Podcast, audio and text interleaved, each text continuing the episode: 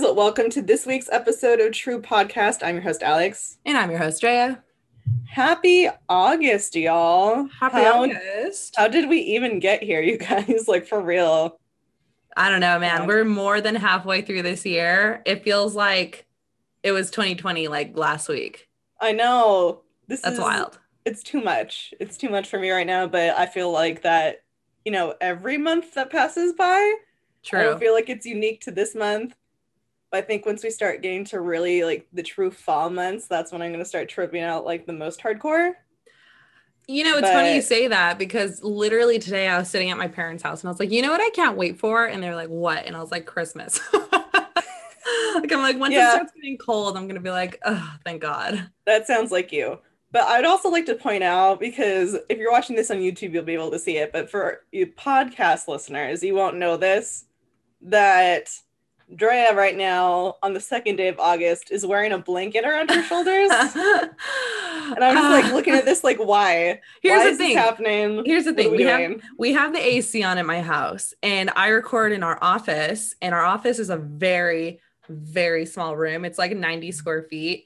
And Mhm. so the AC gets really cold in this room specifically. So the rest of the house feels nice, but in this room, it's like freezing. So hence the blanket. I don't enjoy the judgment. Referencing actually something we were talking about right before we started recording, like when we were just on this Zoom call and we hadn't started recording yet. This is just what that's where Aaron should sleep.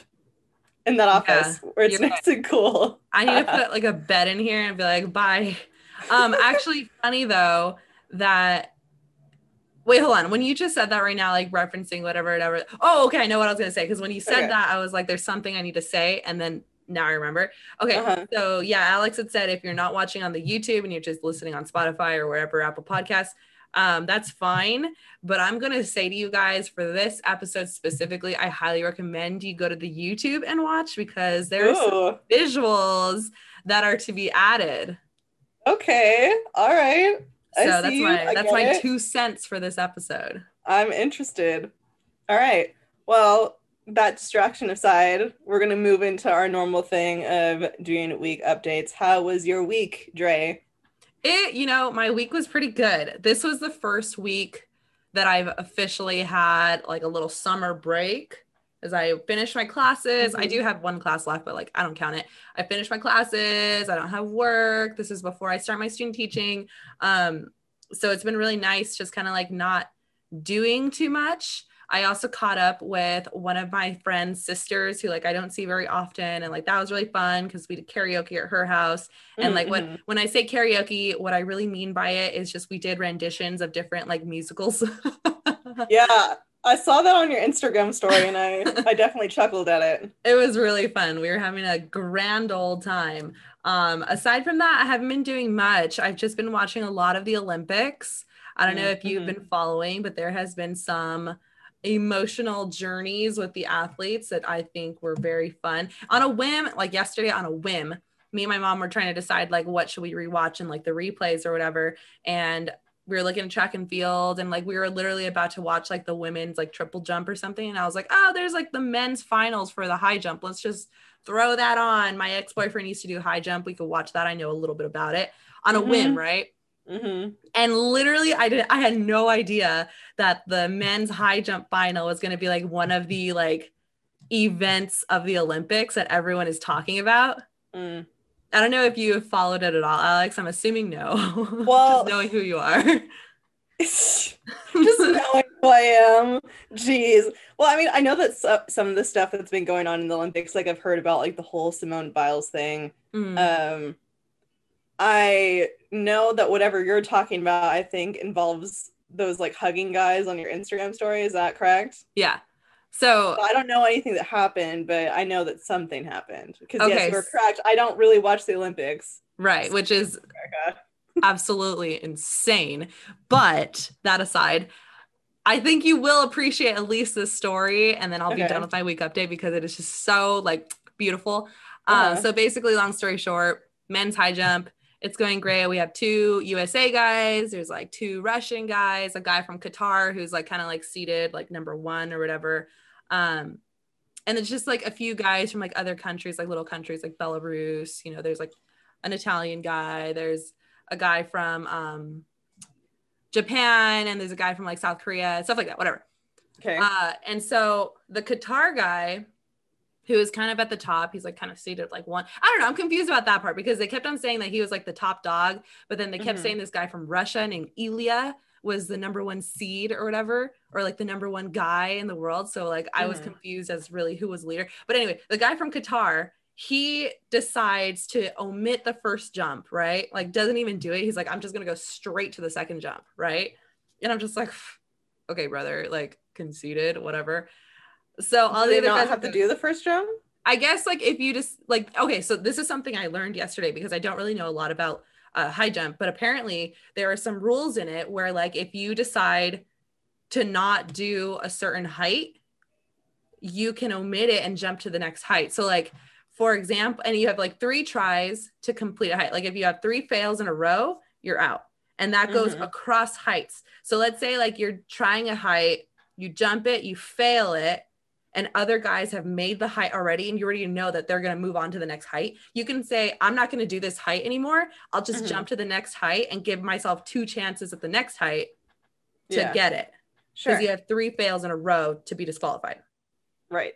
okay so that's like an interesting little tidbit about the sport uh, so he omits the first height the guy from belarus like literally like doesn't even make the first attempt he has to take like multiple attempts to get the first height Mhm. uh, the other guys are doing fine, whatever, whatever, nothing really important. They move on. The Qatar guy goes next. He's like flying over the freaking thing. Everyone else is doing it. Fine, nothing's happening. The first to go out is the Japanese guy. Like, it was sad because, you know, like Japan's holding the Olympics and like this Mhm. guy's not even, he was out of his league. He's out. Mhm. Next, the USA guy who the whole time I was like, this guy's pretty good. He's going to go far. He's literally the second one out. I'm like, what? And then there's another USA guy named JuVaughn. And he like from the beginning, me and my mom were like, what's the deal with this guy? Like he was like, he looked very like we were, I would have bet money, Alex, this guy was wearing makeup, like eye makeup. Mm. Like I was Mm. just like, he's straight up wearing makeup. He's very effeminate. Like his eyes were Mhm. like black and everything. And then they zoom into his face. And I was like, he's not wearing makeup. Like that's just his eyes. And like he just Oh. had a very interesting look, like extremely interesting. He had a very interesting form too. Long story short, he gets knocked out.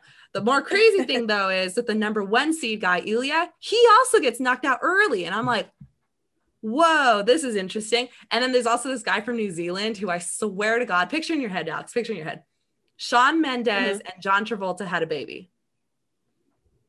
That's weird. I'm gonna show you a picture of this guy later. Tell me that it's not exactly what he looks like. Okay, he gets he gets kicked out. Whatever, whatever.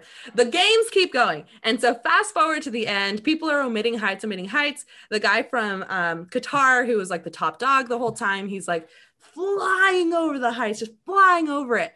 And then the guy from Italy, who apparently like Italy has never medaled in like a lot of like different um Olympic events, especially in track and field before. So like everyone's Mhm. like kind of like knocking him out like okay he's not that big a deal. Also in the last olympics he like couldn't go because he like injured himself and so like Hmm. he lost a chance to go to the last olympics. Um but he's like going over all the heights going over all the heights on the first try on the first try on the first try. So he's literally matched the same jumps as the qatar guy because i guess at the end like if you guys reach the same height the way that they determine the winner is you go to see how many tries it, it took the person to get each height so like if you have Sure. multiple tries versus another person doesn't have any multiple tries the person Right. with no tries wins whatever Yeah. so they have literally reached the world record height or whatever or the, the olympic record height Mhm. and neither of them have missed a single try. And shockingly, the only other person who has also made it to this point is the Belarus guy who had a hard time going over the very first height. Mm. Mhm. And so at the end of the day, it's obvious Belarus is going to get third. He's medaled, he's made it to this height no one else has. He's getting third at the minimum. Mhm. So it's between the Italian and the Qatar guy. And so they have three attempts to meet the Olympic height. They Mhm. both go, neither of them make any of the three attempts. Mhm. So then what happens is that you go into a jump off.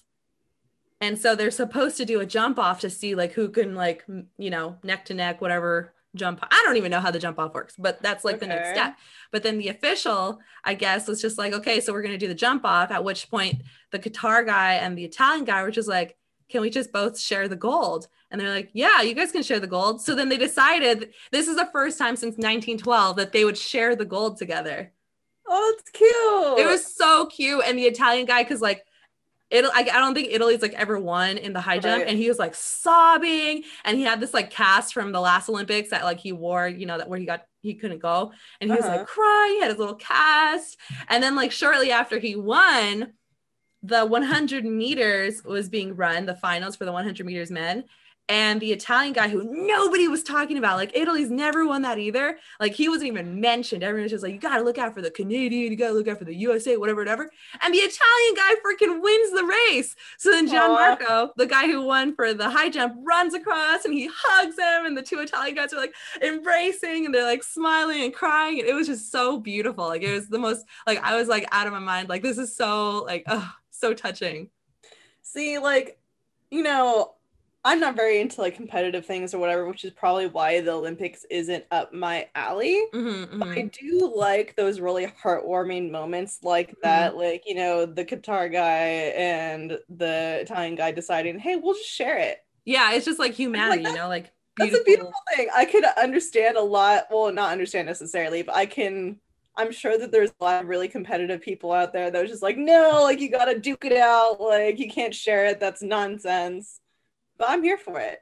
I thought it was so sweet because it's just like I think global cooperation is beautiful. Absolutely. And, it, and that's what they were talking about. Like, this is that was like the top of the Olympics right now because they're just like, this is such a perfect example of like Olympic unity and like Yeah. bringing the countries together. And it was, just, it was, and it was the first time that this has happened since like 1912. And it's just like, wow, how, like, what a great moment to witness. Yeah, I like moments like that where lines that divide people just don't. Yeah. You know, that's that's nice. I like that. Yeah. So that was, Okay. that's my little story. Go on to your week, Alex. I, I have nothing that poetic or beautiful in my uh, week update, so I guess there's that. Uh, let's see, what did I do? Saw Jungle Cruise. Mm, I like that a it? lot. It was good. really? Definitely. Okay. Definitely, worth a watch. So if you end up renting that on Disney Plus, hit me up, dude. I'll see it again. Okay. Oh, sorry. To like add to it also though, I also watched Black Widow. Uh huh. And so if you want to watch it, you can come watch it. But it was really I good. mean, I liked it. I've seen it twice already. But oh, have you? Okay. Well then go on. Yeah, Black Widow was yeah, it was a good film. Um, but yeah, so I really enjoyed Jungle Cruise. I think mostly like when my dad was like, "Okay, what movie do you want to watch this weekend?" It was between Jungle Cruise and Snake Eyes, which is a GI Joe origin story movie Okay. for one of the characters in the GI Joe franchise. Never heard of it, but cool. Yeah, it's an action movie, and that's where it gets its appeal for me and my dad. But Got it. I'm just kind of like, I want to watch something that I feel like is gonna make me like laugh and like feel good. So I think that Jungle Cruise is the good choice here, and I was correct. I agree and it's that. not like I think that the story felt fresh too. Like it didn't feel like something like super like, oh, I know exactly how this is gonna end or whatever. Like you do kind of once you get past the plot twist uh-huh. but I didn't necessarily like it took me up until the plot twist basically happened for me to like guess a little bit beforehand what the plot twist was. Okay. So it wasn't like from a hundred miles away that you know what it is. Interesting. Okay. So I like that. So yeah, that was a good movie. So watch that. Um back in office full time now, which is nice. That is I- nice. That's I feel like there was a like I was telling it was really funny because like I the I was walking up from the um the parking lot where my office parks uh-huh. up to where my office is. And the thing is is like I might have described this to you before, but like I work in what was a converted house. So Uh-huh. like not a traditional office building, but a house. And one of my like coworkers, like inside of her office, like she has like the door that's on the inside, but she also has like a door and a screen door, like that lead out the side of the house. uh-huh. So she had her door open. So, but I didn't see it because of the screen door. So, Uh-huh. like, I'm just walking along and she tries to scare me through the screen door by, like, you know, yelling at me or whatever. Uh-huh. And then, like, my other coworkers, like, walking up and makes a joke over by the front door. I'm just kind of like, this is the camaraderie that I missed. That's Just cute. all y'all being silly together. Like- The office has better energy when we're all here. So, like, that's so cute. exciting. training, you know, a new person is exciting. Gotta love that. Um, called the bank that did my auto loan because I still didn't get my title in the mail. Oh my god. Forever. I know, right? It's never gonna end, Dre. It really is never gonna end. I'm gonna Insane. like have to sell the car and like never get my title. But anyway, um, which I know, yes, is impossible to sell your car without the title. Don't at me. I understand. so called them. I was okay, like, hey, like, how long should this really be taking? Mm-hmm. Like, am, who do I need to contact here to like get this resolved? I'm like, oh, that's weird. Do you ever receive the lien of the release of lien from us? It's like, no, I haven't received anything. right, exactly. And she's like, oh, that's weird. So I'll just resend that to you, and then I'll just resend the release of lien to the DMV as well. Like maybe just didn't go through the first time. Okay. My mom has suspicions that just they just never did they didn't the send place. it. yeah. yeah. So we'll see here in the coming weeks whether or not that actually ends up resolving itself. Um what else? Oh, so you know, making my way through Brooklyn Nine Nine, obviously, and I finally got to the cold open you were telling me about the with the red hat. Yeah, that was it. funny. And then I also because I've been waiting for this entire time because before I started watching Brooklyn Nine Nine, like I think maybe because you were yelling at me about it all the time, but uh, the my phone probably listening to our conversations was bringing up Brooklyn Nine Nine stuff on my Instagram Discover page. Okay. And I saw a cold open there, like before I started the show, of when Jake has those guys in the lineup singing "I Want It That Way." Oh yeah. Uh-huh. I finally got to that cold open. that one's so funny. I know. I love that one so much. I'm just like when I when I finally got there, I'm just like, yes, this is what I've been waiting for this entire time. Was this cold open? Mm-hmm. Fantastic. Love I think it. There's also the one where you meet uh Nasim Pedrad, uh Jake's sister. Oh yeah, yeah, yeah. What's her name? Uh, in the thing, I think Katie. No, I mean like her real name, Nasim, Nasim Pedrad. Pedrad, yeah. Had no anyway, idea. yeah. So that's been good. Although I have to admit, just because I think I needed just some time. I needed a little bit of a break. I did take a couple days off and I was watching Stranger Things. Ooh, love that for you. Well, I Have mean, you I've seen, seen Stranger it, Things? Yeah, I'd seen it before, but like I was rewatching just because you're like, you know what sounds good right now? Stranger, Stranger Things. Things. And I'll tell you what, because I, you know, started it over again. Uh-huh. I'm just kind of like, they really did Barb dirty. I totally agree with that. I mean, ev- that's like the general consensus all the time, no? Yeah, I mean, I remember that from like when the show first came out and everyone wouldn't shut up about Barb and like, mm-hmm. where's Barb and blah, blah, blah. Just like, man. you right. yeah. Like, I knew this when this happened, but at the same time, this sad. Yeah. But uh yeah, so took a little bit of break, but started back up on it today, which I'm not really that nervous about catching up in time because I still have I still have time. It's only, you know, a 30 minute show. Mm-hmm. So it'll be easy to knock out, I think, in the time that I have left. Especially considering that I'm almost done with season five and season six and seven aren't full seasons anyway. So yeah, you'll whatever. be fine.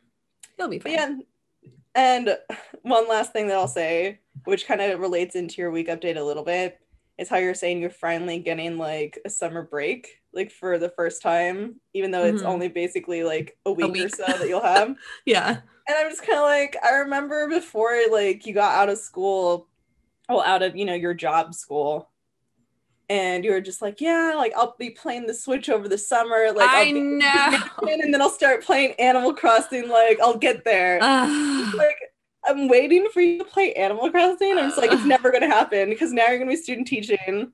I know. And that's gonna make you, you know, plenty busy, and you'll have. I'm sure you'll have your coaching stuff too.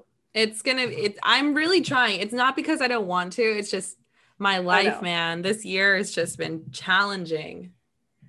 I realize that. I know it's not your fault. I don't blame you for it, but at the same time, my heart is broken. I know. Like, I will do I will do it. Here's the thing. I will do it. It's just a matter of when. Cuz like yesterday, I was playing Animal Crossing, which I had mm-hmm. taken actually like a 2-week break from it.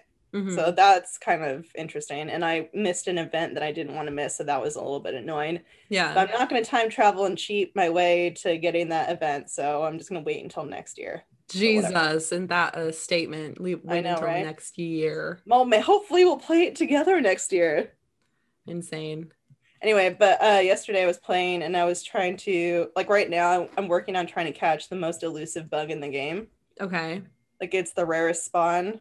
And Okay. because everything like all the bugs all the fish all the sea creatures they spawn seasonally so own, they have like assigned months and assigned times during the day that they spawn Uh-huh. and even to a certain extent like specific spawn locations so like the bug that i'm looking for it only spawns on coconut trees Interesting. Okay. during the hours of 5 p.m well from 5 p.m to 8 a.m but the best times to try to catch it are 7 p.m. to 11 p.m. because of other like the corresponding other bug spawns. But anyway, so I was like riding 10% yesterday on my Switch, hanging out with Michael while he was studying, like playing, trying to find this bug. And I think that I see it on a tree. Uh-huh. And you, the thing is, like with some of the bugs that are more like elusive, like you have to like sidle up to them basically in order to catch it because or else Okay. they'll like fly away Uh-huh. and I was short. I didn't reach the tree, so the bug flew away. I Oh kinda no. like- I uh, for an entire month I've been looking for this bug. It's only available in July and August, so I only have this month left to catch it, or else I have to wait until next summer. that sucks, dude. I was kind of like, man, I hate myself so much right now letting that bug get away. But anyway, that's my week update. We probably took too long on this, but I know. as we usually do. As we always do. Okay. Well, thank you for listening to our weeks. Let's get into the meat of this episode. And per our season three theme, I'm going to be enlightening Alex on a topic of my choice. And so the topic that I have decided to do this week, Alex, is the most dangerous places on earth. Oh, interesting. Okay. Yeah. So. I have a fun little surprise for you. I actually made a slideshow to help Hey. illustrate my choices. So here we go. Here's our slideshow. If you're watching on the YouTube, enjoy. Okay. So the first place I want to talk to you about is Death Road. And so this is actually called the North Yungas Road, and it's located in Bolivia in South America, obviously. And so here we have two pictures. Um, Alex, I don't know if you want to describe them a little bit. Okay, so what we got going on here is really a nightmare like hellscape. So what this is is it's a side of a mountain, like a very beautiful side of a mountain. So like lush green, all this whatever. And the teeny tiniest road that's Mhm. like along the cliff's edge, right? Yeah, So it is. it so looks small. here like only like you can't it looks almost impossible to pass like so Mm-hmm. if you meet on the road like i don't even know what's supposed to happen like i see like there's a couple pictures here in the far like right picture there i see like two kind of longish trucks like trying to pass each other and i wonder if like around some of the curves they're just like a little bit like wider parts but i think it'd be pretty tough to pass another car on this whole thing I Yeah, wouldn't want to drive on this road, period, because it looks like you'll just fall off. absolutely. And you are right. So this is 43 miles long with nonstop nonstop switchbacks, and the road is seldom wider than 10 feet. And- Oh. And another reason that this is just really dangerous is that the landscape consists of like dense fog.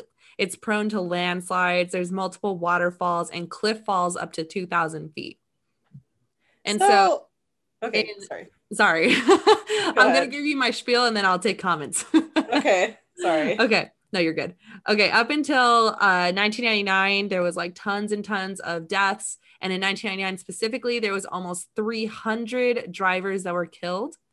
And so this road connects the city of, and I don't know if I'm saying this right, but the city of Coro- Coroico to the Mhm. capital city of La Paz. And so the issue with that is that it like really um like I don't know, encourages like merchants and traders to ride their trucks or buses into the city to try to sell their goods. However, as we see in these pictures here, like there really isn't enough room for two directional driving, especially like in trucks or buses. So oftentimes the trucks and their drivers fell to their, to their deaths. Uh, the road was developed during the Chaco War and up until 2006, this was the only option for traveling from that city to La Paz. And in 2009, the government finally created a new road, which is obviously not on the side of the mountain like this, um, that is a little bit safer. Today, most deaths are still from the local workers and backpackers who still try to use this road. And then there are some tour operators that lead bikers along the road. For what reason? I don't know. But there has been more than a dozen cyclists who has lost their lives due to this. Go ahead. Is this the time? Okay. I'm Yes. like, is this the time for comments? I'm really glad that you ended up saying though, because my question was going to be: Is there another way to get from city to city other than this whole road? Because I feel like there has to be. Well, now there is. Just dumb. I was like, in this day and age, this is just dumb.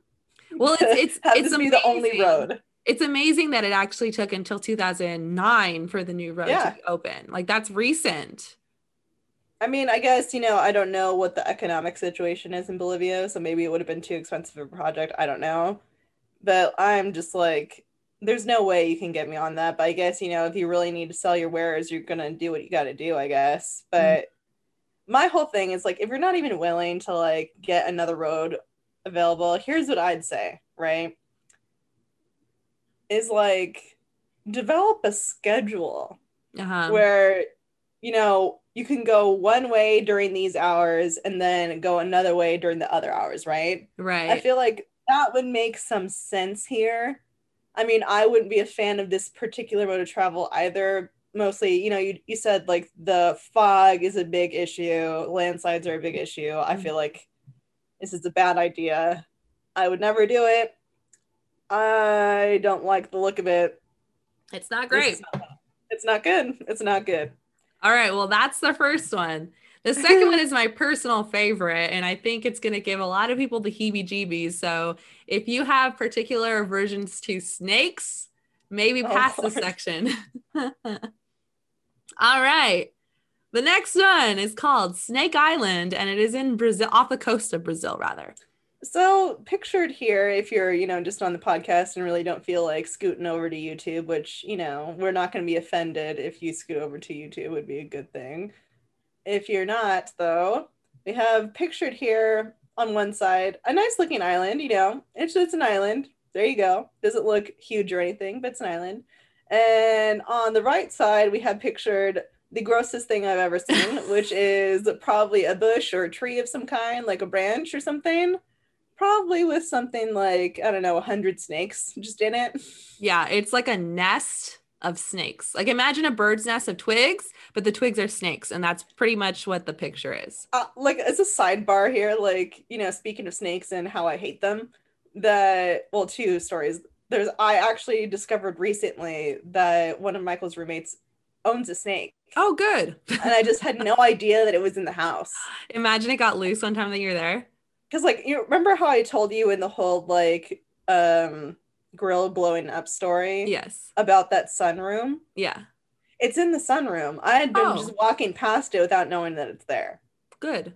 So then he showed it to me and he's like, Oh, you want to hold it? I'm just like, Most You're certainly like, not. "No." I really don't. I, I never want to hold it. It's disgusting. Get it away from me. But anyway, that. so I was scrolling on Instagram this morning, like trying to wake up and whatever. And like I followed the dodo because it has a lot of cute stuff Uh-huh. about like animals Dodo. and whatever. Yeah. And there's one about a girl and like a pet like boa constrictor or something ridiculous like that. Okay. this boa thing likes to cuddle with this girl. I'm just like, mm, I don't know about that. I think that, or maybe it's like a python or something, but it's, it's some huge snake that freaks me out. And I'm just kind of like, I do not want to cuddle a snake. No, no, no, no, no. That girl, it's it's a deadliest uh what is it? Uh fatal attraction situation, whatever it's called. Like it's gonna end poorly for you. So anyway, continue. Anyway, okay. So Snake Island is actually technically uh called something different. I'm gonna do my best to say it, but it's in Portuguese, so bear Um, with me. It is called Ilha da Queimada Grande. And so I think it actually translates to like burning island. Yeah. And it is 25 miles off the coast of Brazil. hmm There are a few rumors that have happened with this island. One of them is that a fisherman who was straying too close to the shores was found later, who like actually like got to the shore, went off to like get bananas or something that he found there, and then like obviously like encountered snakes, tried to run back to his boat, and then later he was found floating in his boat, like completely lifeless in blood. Uh, there's another rumor, which supposedly this one's a real story in like all the accounts that I've read, but I'm like, I don't know. Um, but back in the early 1900s, there was a man who actually lived here with his family, and he lived there to work the lighthouse on the island. And apparently, the snakes eventually got into their home through the windows, and no one survived. Like the whole family was just obliterated. And hold your comments. and so the Brazilian government has actually made it illegal for anyone to visit this island. The biggest threat is, as the name would provide, um, the golden lancehead snake. And it's a pit viper, which is one of the world's most deadliest serpents. And basically, if they bite you, you have kind of like one hour to get treatment to survive. Um, but being that this is like 25 miles off the coast, it's pretty much impossible to get help on time unless a doctor is like literally there with you. And the venom can melt skin. So it's kind of like a nightmarish situation. So, as I mentioned before, the island is infested with thousands and thousands of snakes. It's estimated by the Smithsonian that there's probably anywhere from two to 4,000 snakes on this island. Not and also not only are the golden lanceheads on this island, but it's also home to another species called the Dipsas albiformo al, albifrons. I don't know how to say that, but the more like common name for that is a savage snail eater. They're non-venomous, but add to the creepiness of like the amount of snakes that are on this island. Legend has it that the snakes got there due to pirates who placed them there as like protection to you know keep people away from like the treasure that they buried which is like hilarious because like okay well how do you plan to get your treasure back um, that's just like a legend. But the population of the snakes is so large that you pretty much see a snake every one square meter which basically means that if you take a step you're going to see another snake. Go on So I feel like if any military entity like really feels a need to test a new bomb or something, this is the place to do it. Let's just drop a bunch of bombs, just drop a nuke on that, you know, get rid of it. We don't need this. Here's the I thing, though. really- Here's here's the thing: is that these snakes, although they are like massively overrunning this island, are actually like very endangered. And another thing is, and I didn't add this to my notes, but I remember reading it, which kind of adds to your whole situation.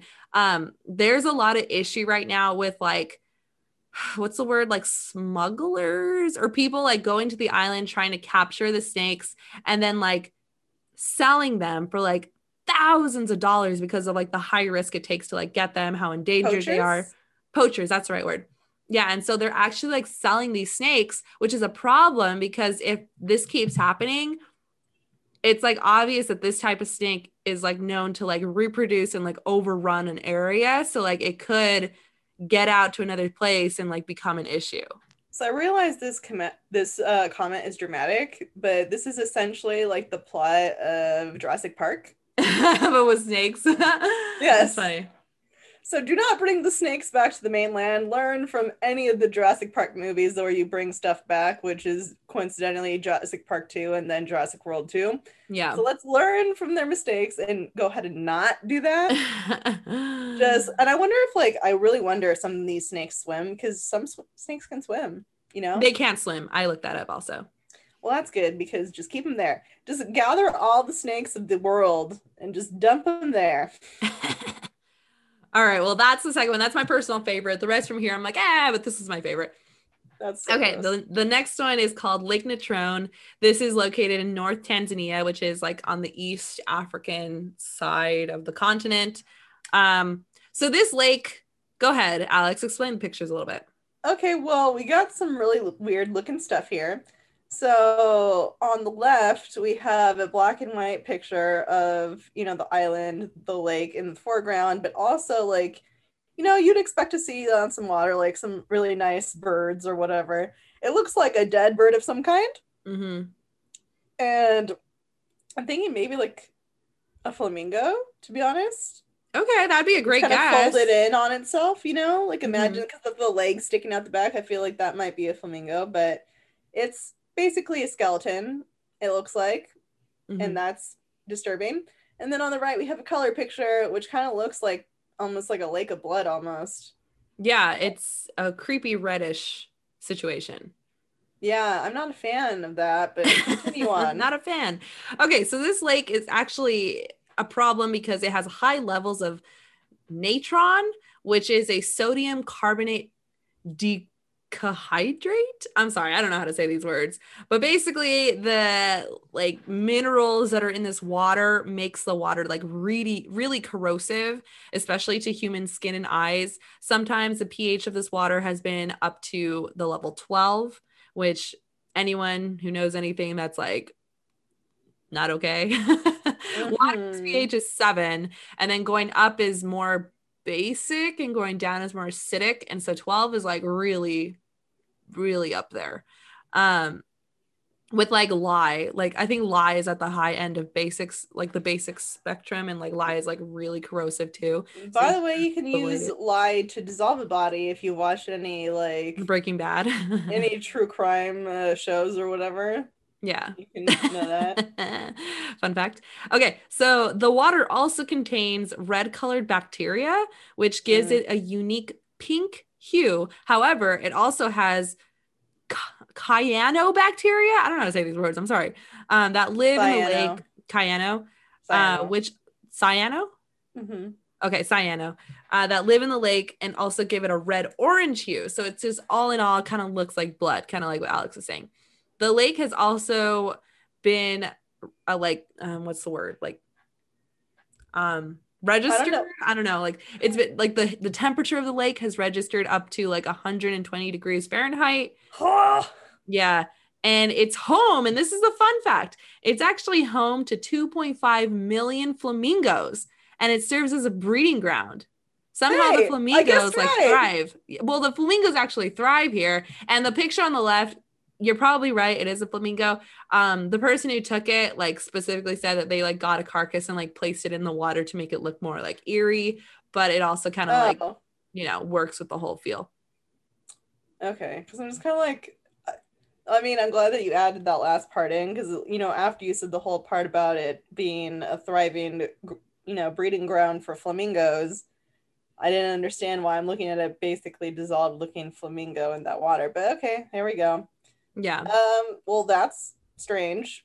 Fun fact I know it's cyanobacteria because my brother used to chant that for whatever reason when he was like in mi- middle school or high school. Like, because he took a lot of science classes, my older brother did.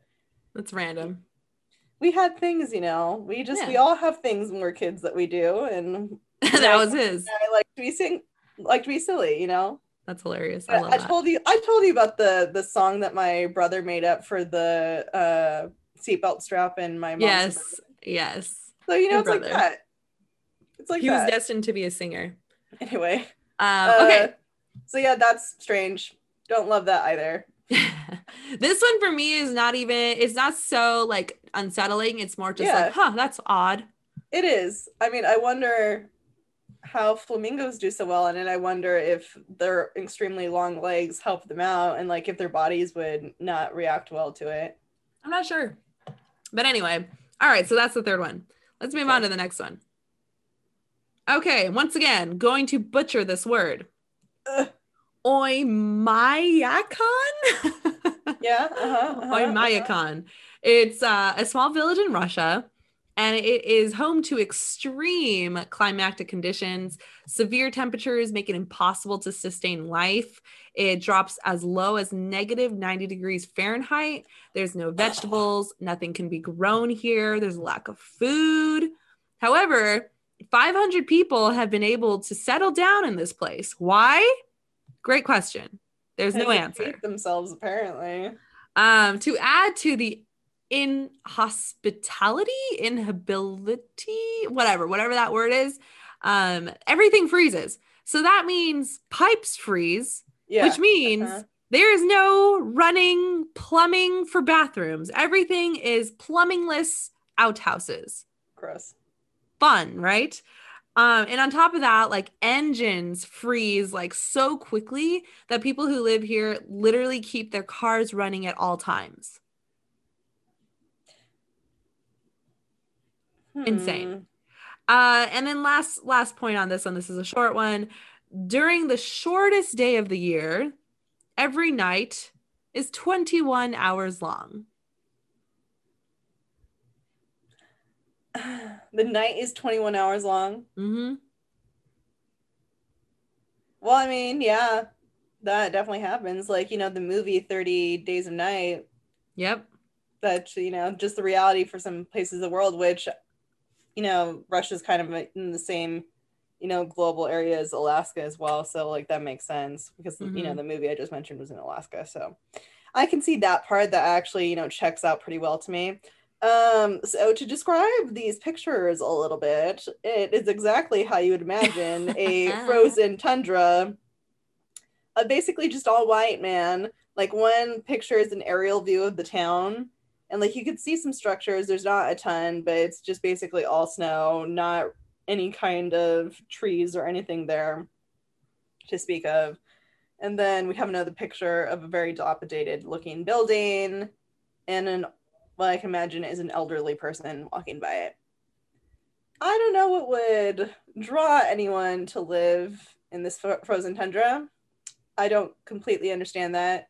You know, it's actually kind of funny, like how you're saying, like how things like kind of instantly freeze up there and whatever. It's kind of like, have you seen uh, the movie uh, Day After Tomorrow? I haven't. Not. Oh wait, is that the end of the world movie? No, Oh, then no. I mean, not in the way that I think that you're thinking. No, I don't think I've seen it. Um, so Day After Tomorrow is a movie kind of about climate change, actually. Oh, okay. So like severe like inclement like weather sort of happens in this movie like because of you know all the nonsense I guess that people are doing in the world and stuff. Uh-huh. So like there's like this big like freeze that happens and like New, New York freezes over like the co- it's it gets so cold that like as like the ice and like the cold creeps up like it instantly freezes people. oh, good. So like I can like you were saying all that stuff about things instantly freezing whatever and it's like this is what I'm picturing in my mind is the day after Right. tomorrow. It actually is a movie with Dennis Quaid and Jake Gyllenhaal. Hmm. So I would recommend the movie. It's a little stressful, but it's a good movie and it's, It's you based know, off of this city. yeah, it kind of seems that way a little bit. And it's really funny because like apparently getting down south as far as Mexico is like a safe place in that uh movie Uh-huh. be like that's not frozen over. I love it. which is funny. But um yeah, so this town looks like it'd be zero fun. Zero fun. Agreed. I imagine that they'll have to like have, you know, plentiful like a huge well of like fossil fuels to like power all these cars if they're like gonna have them running 24-7.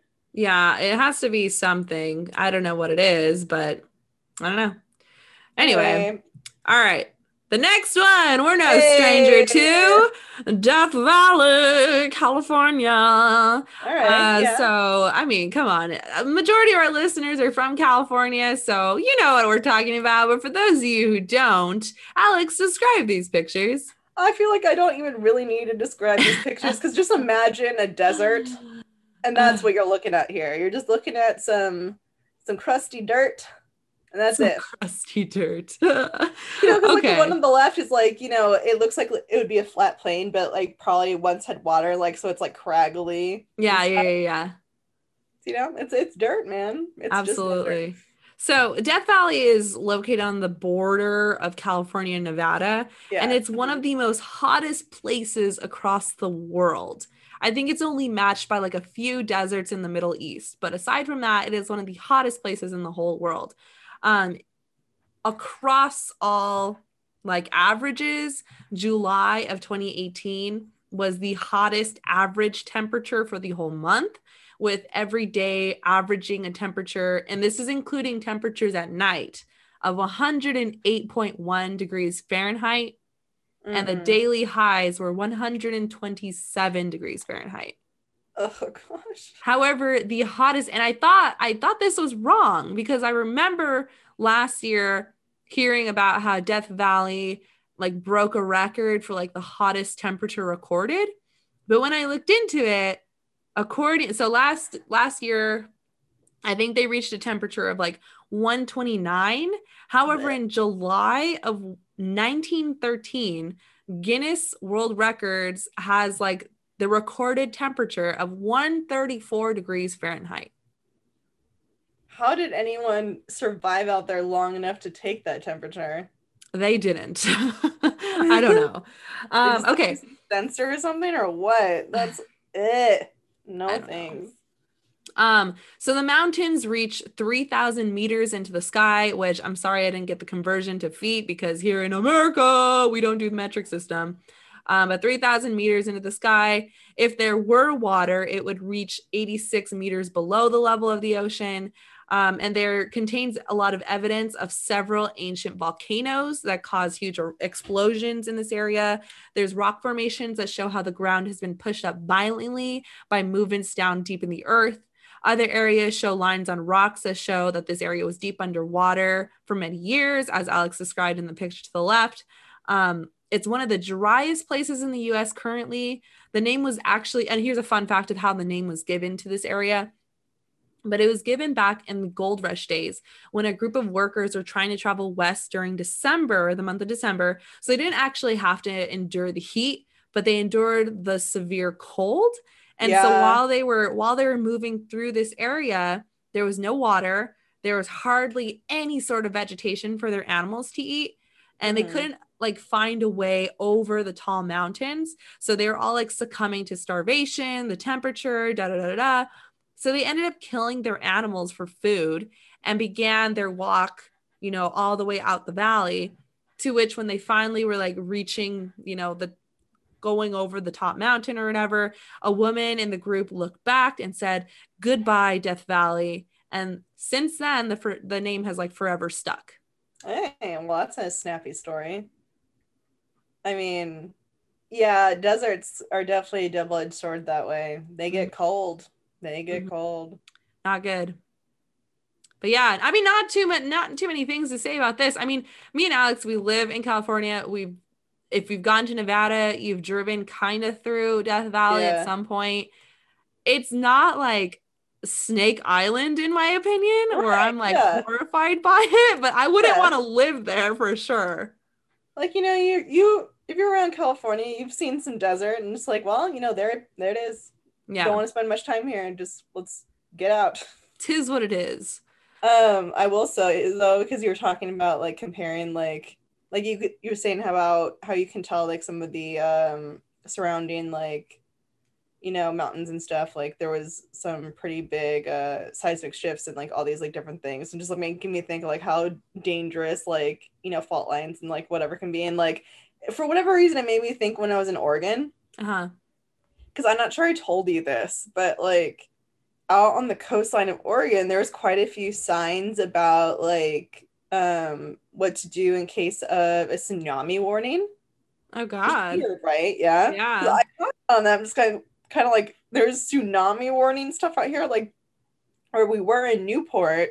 Uh huh. Um it like there were signs telling you where the designated like evacuation zone was for tsunamis, right? Oh shoot. Okay. And I'm just kind of like, tsunamis? You're like, what? and I was, I was commenting on that, and my friend Sarah's like, yeah, like there's you know stuff like that all along the coast. It's just down south that doesn't take the tsunami warning seriously. oh. So like it, we're at risk for tsunamis, I guess. I Like, mean, I mean, I don't think this far inland that you and I are. that's what I was gonna say. I'm like, I don't think we are. That's exactly what I said to her. I'm just like, well, you know, I feel like you know the Inland Empire is like inland enough where it's literally called the Inland Empire. Like, we're, we're not to get wiped out by tsunami because like tsunamis like out of natural disasters is probably the one that scares me the most which isn't really? which isn't as surprising considering that how afraid i am of like of Ocean? water and whatever. Yeah, that's true. I guess Like, I'm not afraid of water per se, but like deeper ocean, I'm not about it. sure. So like there is a picture book that um well picture book. It's like a scientific like book for like kids and whatever that my that we had like growing up. And it's one of those where like you're it's like telling you about different things in the ocean and whatever, but it's not like a like a light-hearted like science book Okay. it's like straight facts. So like there's a section in it about tsunamis. And like the way that it was drawn and stuff like freaked me out so much that my entire life I've been freaked out of the thought of tsunamis. There's okay, Alex, remind me afterwards. I have to send you a podcast that Dax Shepard did. Did I tell you about this?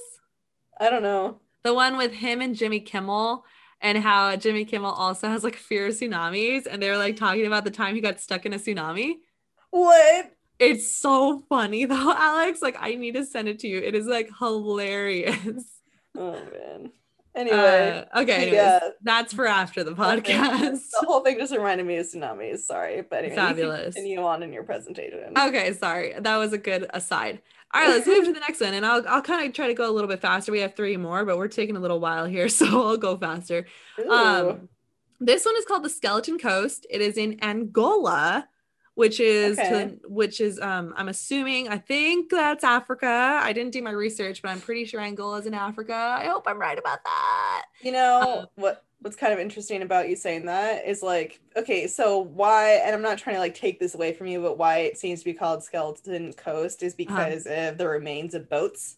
Okay. It seems to be washed up. I mean, that's the pictures at least. So Mhm. for those who are still only sticking to the podcast version, I'm looking at pictures of boats that have washed up in the sand, well that are in the sand all dried out and like decaying and stuff, but it's Mhm. relatively close to the coast. hmm Um, but actually, there's a movie uh, called Sahara that has Matthew McConaughey. This is another movie plug in here.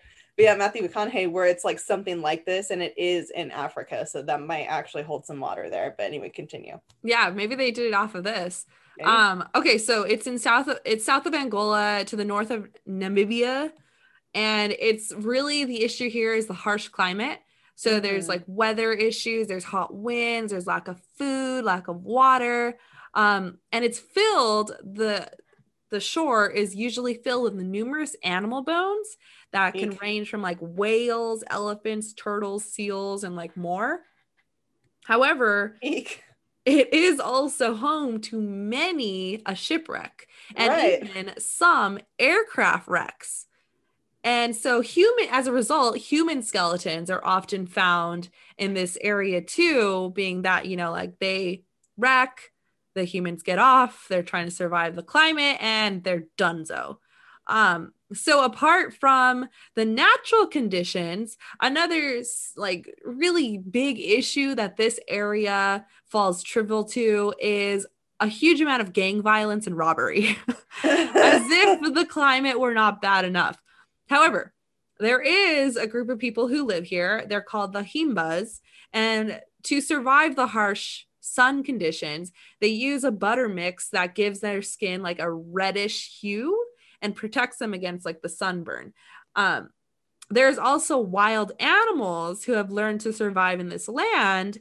And let me list you off a few of the animals that live here black backed jackals, hyenas, lions, and rhinos.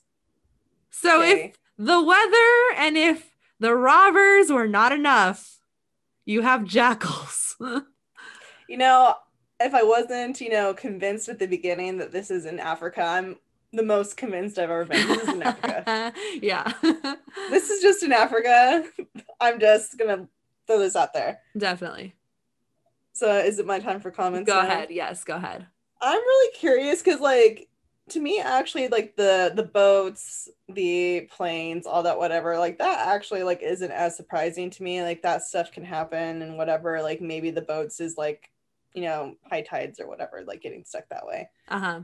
But I'm wondering why so many sea life carcasses that are washing up on shore. Like, what is causing that to happen? Like, is this just like a cursed area or something that just all these different kinds of bones are getting piled on the shore? Like, what is that all about? That's a good question. And I don't have an answer.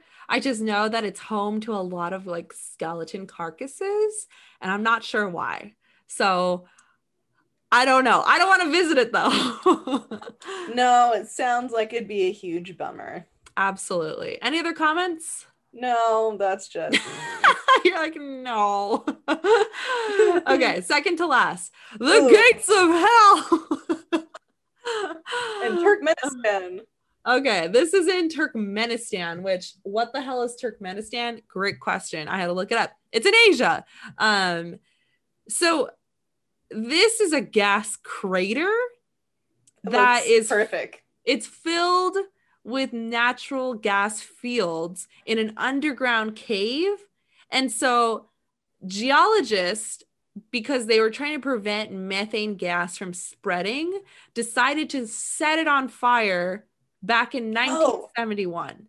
And it's been burning this And it time? has been burning this entire time. So, fun. They really stuff. did create the gates of hell because, like, looking at it, like, if you were to imagine what you know, if hell were to open up, like, yeah. you know, so randomly, like on Earth or in here, like in the middle of the desert or something, that's what it looked like. Exactly what you imagine. That's it. Yeah. It's, yeah, literally like a lake of fire almost. Whatever it is you're picturing, that's what it is. Um, it's located in the middle of the Karakum Desert, one of the most extensive gas reserves, and the crater contains explosions, boiling mud, and orange flames. So like I'm, I'm imagining, you know, it's the 70s or whatever, and like there's all this like drugs and LSD flying around. They're just like, you know, it's a good idea. Let's set this on fire. A freaking gate to hell. Radical. they, it's like one of those like parts in a movie where like the hero like flicks a like a lit cigarette like a lit uh, uh like a, a lit match, match or yeah. like a lighter and just like it flicks it into like you know the gas area like whenever like someone like blows up their house or whatever like by turning on like the the gas stove or whatever yeah that's what this seems like to me like someone just like you know did the cool guy like let's throw in a match and then like the whole thing explodes you're not wrong it definitely looks like something from a movie like it doesn't look like this should be a real thing that exists. I know. It that's crazy. Yeah, agreed. Mm. All right, well, let's do the last one. And this one is something that is kind of relevant to recent news. Yes. The North Sentinel Islands. It is located in the Andaman Islands, which is off the coast of India ish. Um, go ahead and describe the photos, Alex. So, on um, the left side, we have what looks like to be a tropical island beach with what looks kind of like some turbulent waters with some people standing on the beach. You know, not anything necessarily that I'd be super concerned about looking at, but mm-hmm. considering that it's on this list, I imagine I am wrong. And then to the right, we have a man in a mint uh, green shirt who I assuming is like a YouTuber or something or some kind of influencer because I never heard of them before, but his name apparently is John Allen Chau. Thanks, Alex. Thanks for that introduction. So, have you by any chance heard of the North Sentinel Islands before? Absolutely not. Okay. So let me enlighten you a little bit. So these islands, as I said, are kind of off the coast of India-ish. Um, and it's native to a tribe of people who have only decided to live in their traditional way and have denied all possible contact with the outer world. Mm. And so outsiders are seen as a massive threat. And anytime that this tribe sees an outsider, they immediately release like savage attack. And I hate to use the word savage, but like they really like attack the people that like tried right. to contact them.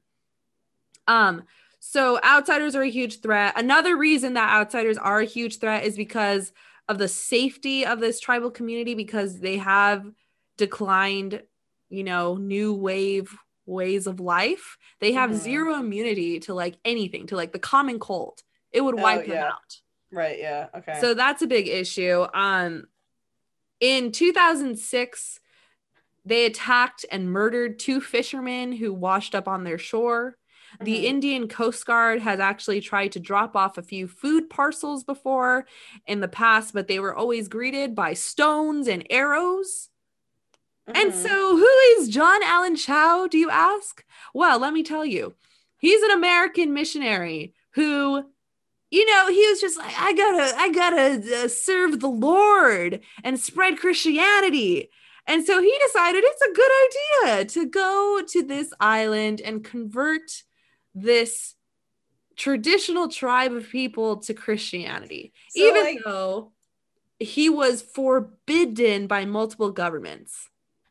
Hold on, go- hold hold hold your comments. Hold on. Okay, so he tried to visit this island. okay. They throw spears, they're shooting arrows, they're throwing stones. He leaves. He tries a second time. Spears, arrows, get the hell out of here. He leaves. He tries a third time and they kill him. Yeah. And this happened last November. All right. So I have multiple questions here. Go ahead. Um, did he go? Did he just go by himself? Yeah. Yeah, I'd assume so because I don't imagine this would be like an organized thing because anyone who's doing an organized mission trip would know better. Yeah. To be honest. Yeah. Um. No, like I'm just like blown away by that whole thing. I'm just like I'm trying to gather my thoughts now. like that is so dumb that he would do that. It is so like, it is so dumb for so many reasons. Like, uh, Anyway, well, I forgot that point, but actually I have a different point now. So I Sure. got a wonder here, and I don't expect you to know this at all because obviously there probably isn't a ton to know about this tribe as far as like, you know, what's known to the public at least, uh huh, because that seems to be kind of anti what they're going for here. uh huh. But like, I kind of wonder because like, and I don't mean to be insensitive when I make this comparison at all. Like, I'm not Uh-huh. trying to be that way, but like, it kind of reminds me a little bit of like, you know, the Amish here in the States. Okay. Because, you know, obviously they've chosen to live in a particular kind of way, although they're not as resistant to, you know, letting people from the outside, like, at least see them. hmm And like, there's also like in like Idaho and stuff, there's like a similar group of people called the Mennonites who are a little bit like the Amish, but you know, it kind of like on the spectrum of like Amish to like you and I, they're in the middle. Uh huh. But anyway, so like the Amish community, I don't know if you know too much about them, but The only a thing I know about the Amish community is what I've seen in Schitt's Creek, so not a lot. Okay, well, you might this might have come up in Schitt's Creek, I don't know, but um, there's a period of time in an Amish child's life where they're like kind of teenage years and they're allowed what is called Rumspringa. okay. and that basically is to mean like you are able to tra- take this certain amount of time and leave the amish community and live amongst you know the other population like you Uh-huh. know the developed population Yeah. and you're all allowed to live that life Okay. and if you and if you can come back and you won't be penalized for it Hmm. so they get to that. basically make the decision on whether or not they want to continue being amish mm-hmm. Interesting. I don't know what I don't know what percentage go back to the community or just stay out in the world. I don't really know that, but that's like something that they're allowed. So I'm just like I kind of wonder what if they have like kind of an equivalent here, like how much like their people know about like you know the world that's outside, Mm-mm. They don't like have the equivalent. developed world. They don't have So equivalent.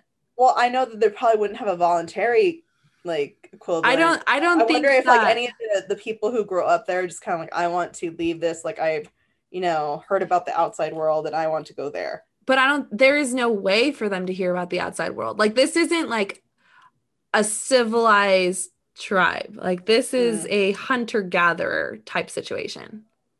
Right. So, and I was trying to look up information on this tribe to like, you know, what is known about them, and there Mhm. really isn't like any knowledge. Like I don't even think that they I don't know, like I don't think they have a means to leave the island. I don't know. Like it's it's so bizarre. And like I said, anytime anyone tries to contact them, it's like brutal attack. So I don't Mhm. I don't even think that a person on this island would have the idea, like the realization that there is an outside world to go to. I don't know. And Yeah, I mean, I'd like be- I said, I'd be I don't know, but yeah, I I think that in any like group or whatever, like you know, even if you do something like super far removed from this, like you imagine like a family unit, right? yeah. Where like there's these people raised in a similar tradition. There's probably gonna be someone in there, whether it it be like a few generations, like expanded out, or you know what, who's gonna want to leave that tradition Mm-hmm. you know that just happens i think in all walks of life so i kind of wonder if that would apply here as well but I don't know. obviously we don't know Yeah. It's bizarro. But anyway, that was my little presentation on the eight most dangerous places or some of the eight most dangerous places on earth. What did you think, Alex? Was it well, fun? you're you're right i did appreciate it i did think it was really interesting i Yay. mean snakes is my nightmare silent snakes i'm just like nope nope nope nope nope i would swim out into the ocean and just drown Literally, the snake one is my favorite because I think it is the most creepy, crawliest one of them all. That is the one that, like, I personally am like, that is. I'll probably go to the Sentinel Island before I go to Snake Island. like, I'm like, Yeah. screw that. because you could probably flee the natives at the sentinel island whereas every step you take there being a snake hmm is something different It's all bad. But Oh, I hope you guys enjoyed that. Next week it will be Alex's turn to choose another topic to talk about. But stay tuned. Talk to us on Instagram. Make your suggestions. And we'll see you guys next time. bye Bye.